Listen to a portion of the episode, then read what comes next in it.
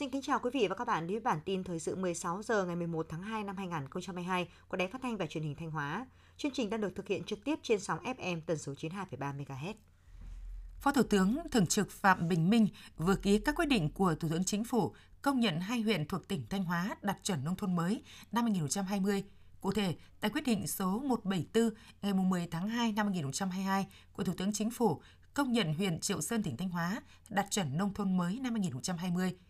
Tại quyết định số 175 ngày 10 tháng 2 năm 2022, Thủ tướng Chính phủ công nhận huyện Nông Cống tỉnh Thanh Hóa đạt chuẩn nông thôn mới năm 2020.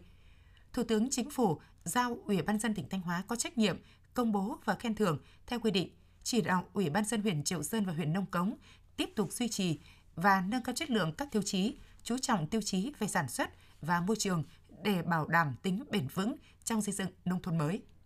Thực hiện chiến dịch tiêm chủng mùa xuân năm 2022 theo phát động của Thủ tướng Chính phủ, Thanh Hóa triển khai chiến dịch từ ngày 29 tháng 1 đến ngày 28 tháng 2. Tính đến hết ngày 9 tháng 2, tỉnh Thanh Hóa đã tiêm gần 50.000 liều vaccine phòng COVID-19 trong chiến dịch tiêm chủng mùa xuân 2022. Để phấn đấu bao phủ vaccine vào cuối quý 1 năm 2022, các địa phương trong tỉnh đang tiếp tục giả soát, tổ chức tiêm chủng, bảo đảm những người từ 12 tuổi đến dưới 18 tuổi tiêm đủ liều cơ bản, người từ 18 tuổi trở lên được tiêm mũi 3 khi đến lịch. Trong ngày 9 tháng 2, Trung tâm Kiểm soát Bệnh tật tỉnh Thanh Hóa tiếp tục phân bổ hơn 100.000 liều vaccine phòng COVID-19 cho các địa phương trong tỉnh để triển khai chiến dịch. Theo báo cáo của Ban chỉ đạo phòng chống dịch COVID-19 tỉnh, tính đến thời điểm này trên địa bàn tỉnh có 99,56% người từ 18 tuổi trở lên được tiêm mũi 1, người từ 18 tuổi trở lên tiêm đủ mũi đạt tỷ lệ 98%, trẻ 12 đến dưới 18 tuổi tiêm mũi 1 đạt tỷ lệ 99%, trẻ 12 đến dưới 18 tuổi tiêm đủ mũi đạt tỷ lệ 97,6%. 283.188 người tiêm mũi bổ sung và 105.021 người tiêm mũi nhắc lại.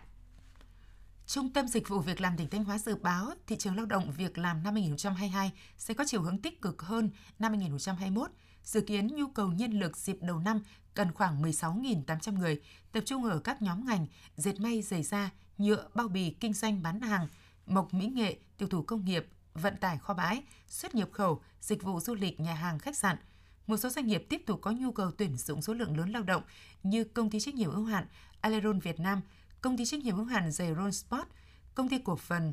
TC Adivius, chi nhánh công ty cổ phần tập đoàn quốc tế ABC tại Việt Nam, tại Thanh Hóa. Tiếp theo là phần tin trong nước. Thưa quý vị, Bộ trưởng Bộ Giao thông Vận tải Nguyễn Văn Thể vừa quyết định thành lập Ban chỉ đạo triển khai dự án đầu tư xây dựng cảng hàng không quốc tế Long Thành giai đoạn 1. Theo đó, Thứ trưởng Bộ Giao thông Vận tải Lê Anh Tuấn làm trưởng Ban chỉ đạo.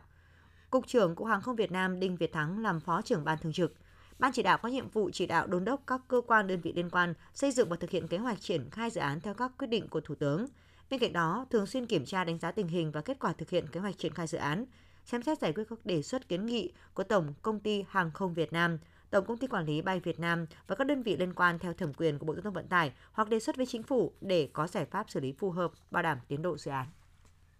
Ông Trần Tiến Trinh, tránh văn phòng Sở Giáo dục Đào tạo Hải Phòng cho biết, nếu tính từ 17 giờ ngày 9 tháng 2 đến 17 giờ ngày 10 tháng 2, số ca mắc mới COVID-19 là 2.360, trong đó giáo viên là 118 ca, học sinh là 2.242 ca. Đến thời điểm hiện tại, số cán bộ giáo viên nhân viên vào diện F1 là 1.012, học sinh là 15.414 em.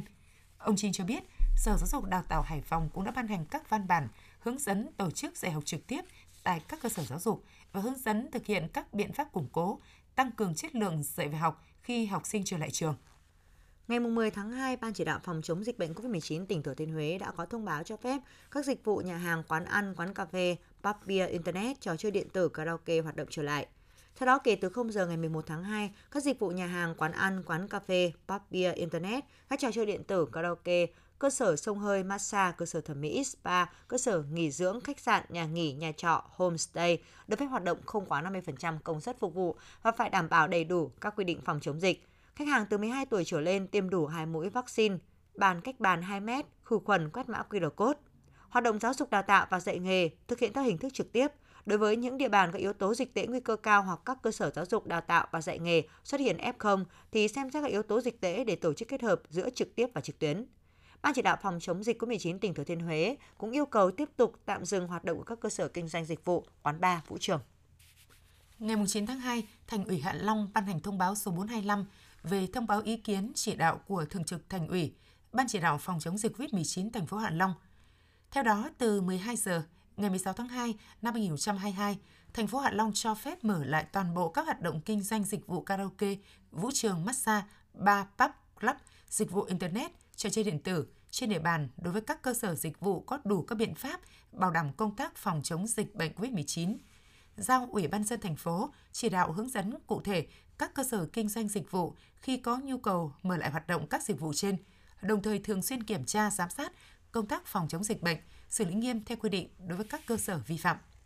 Hà Nội vừa công bố lộ trình đón khách du lịch năm 2022. Theo lộ trình của Ủy ban dân thành phố Hà Nội, trong quý 1, quý 2 năm 2022 sẽ tổ chức các hoạt động đón và phục vụ khách du lịch tại các tỉnh thành phố trong cả nước gắn với quy trình kiểm soát dịch chống dịch an toàn, chuẩn bị sẵn sàng các nguồn lực điều kiện để đón khách du lịch quốc tế khi được chính phủ cho phép. Các hoạt động du lịch tổ chức theo các quy định cấp độ dịch của Hà Nội. Từ quý 3 năm 2022, Hà Nội dự kiến khôi phục tất cả các hoạt động và sản phẩm du lịch trên địa bàn. Năm 2022, Hà Nội phấn đấu đón và phục vụ từ 9 đến 10 triệu lượt khách, trong đó có 1,2 đến 2 triệu lượt khách quốc tế. Tổng thu từ khách du lịch dự kiến từ 27,84 đến 35,84 nghìn tỷ đồng. Phấn đấu năm 2023, Hà Nội đón và phục vụ từ 12 đến 14 triệu lượt khách, trong đó có 2,5 đến 3,5 triệu lượt khách quốc tế. Tổng thu từ khách du lịch dự kiến từ 42,78 đến 55,78 nghìn tỷ đồng.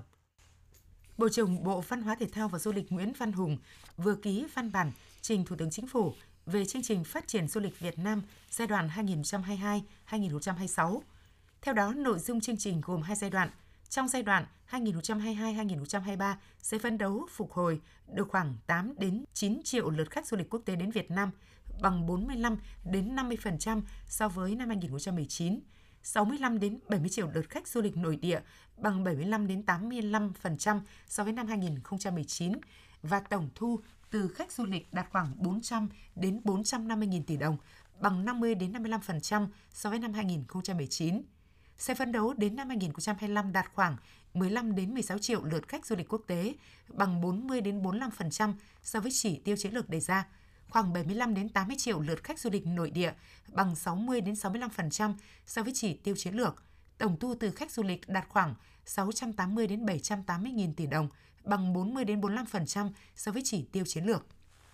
Thống kê của Bộ Y tế chiều ngày 10 tháng 2, tổng số liều vaccine đã được tiêm tại Việt Nam là trên 184 triệu liều, trong đó tiêm mũi 1 là hơn 79 triệu liều, tiêm mũi 2 là trên 74 triệu liều, tiêm mũi 3, tiêm bổ sung tiêm nhắc lại và mũi 3 liều cơ bản là gần 30,5 triệu liều. Liên quan vấn đề tiêm chủng vaccine Abdala, mới đây Bộ Y tế đã có văn bản đề nghị các tỉnh, thành phố khẩn trương giả soát sử dụng hiệu quả vaccine Abdala hiện còn. Bộ Y tế cũng đề nghị tổ chức tiêm vaccine phòng COVID-19 thần tốc hơn nữa để hoàn thành việc tiêm đủ 3 mũi vaccine Abdala trong tháng 2, kiên quyết không để vaccine phải hủy bỏ do hết hạn sử dụng.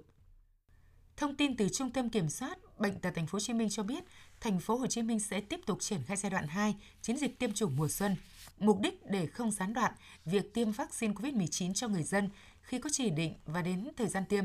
Giai đoạn 2 này bắt đầu từ ngày 7 tháng 2, ngay khi người dân thành phố quay lại làm việc bình thường, kéo dài đến hết ngày 28 tháng 2.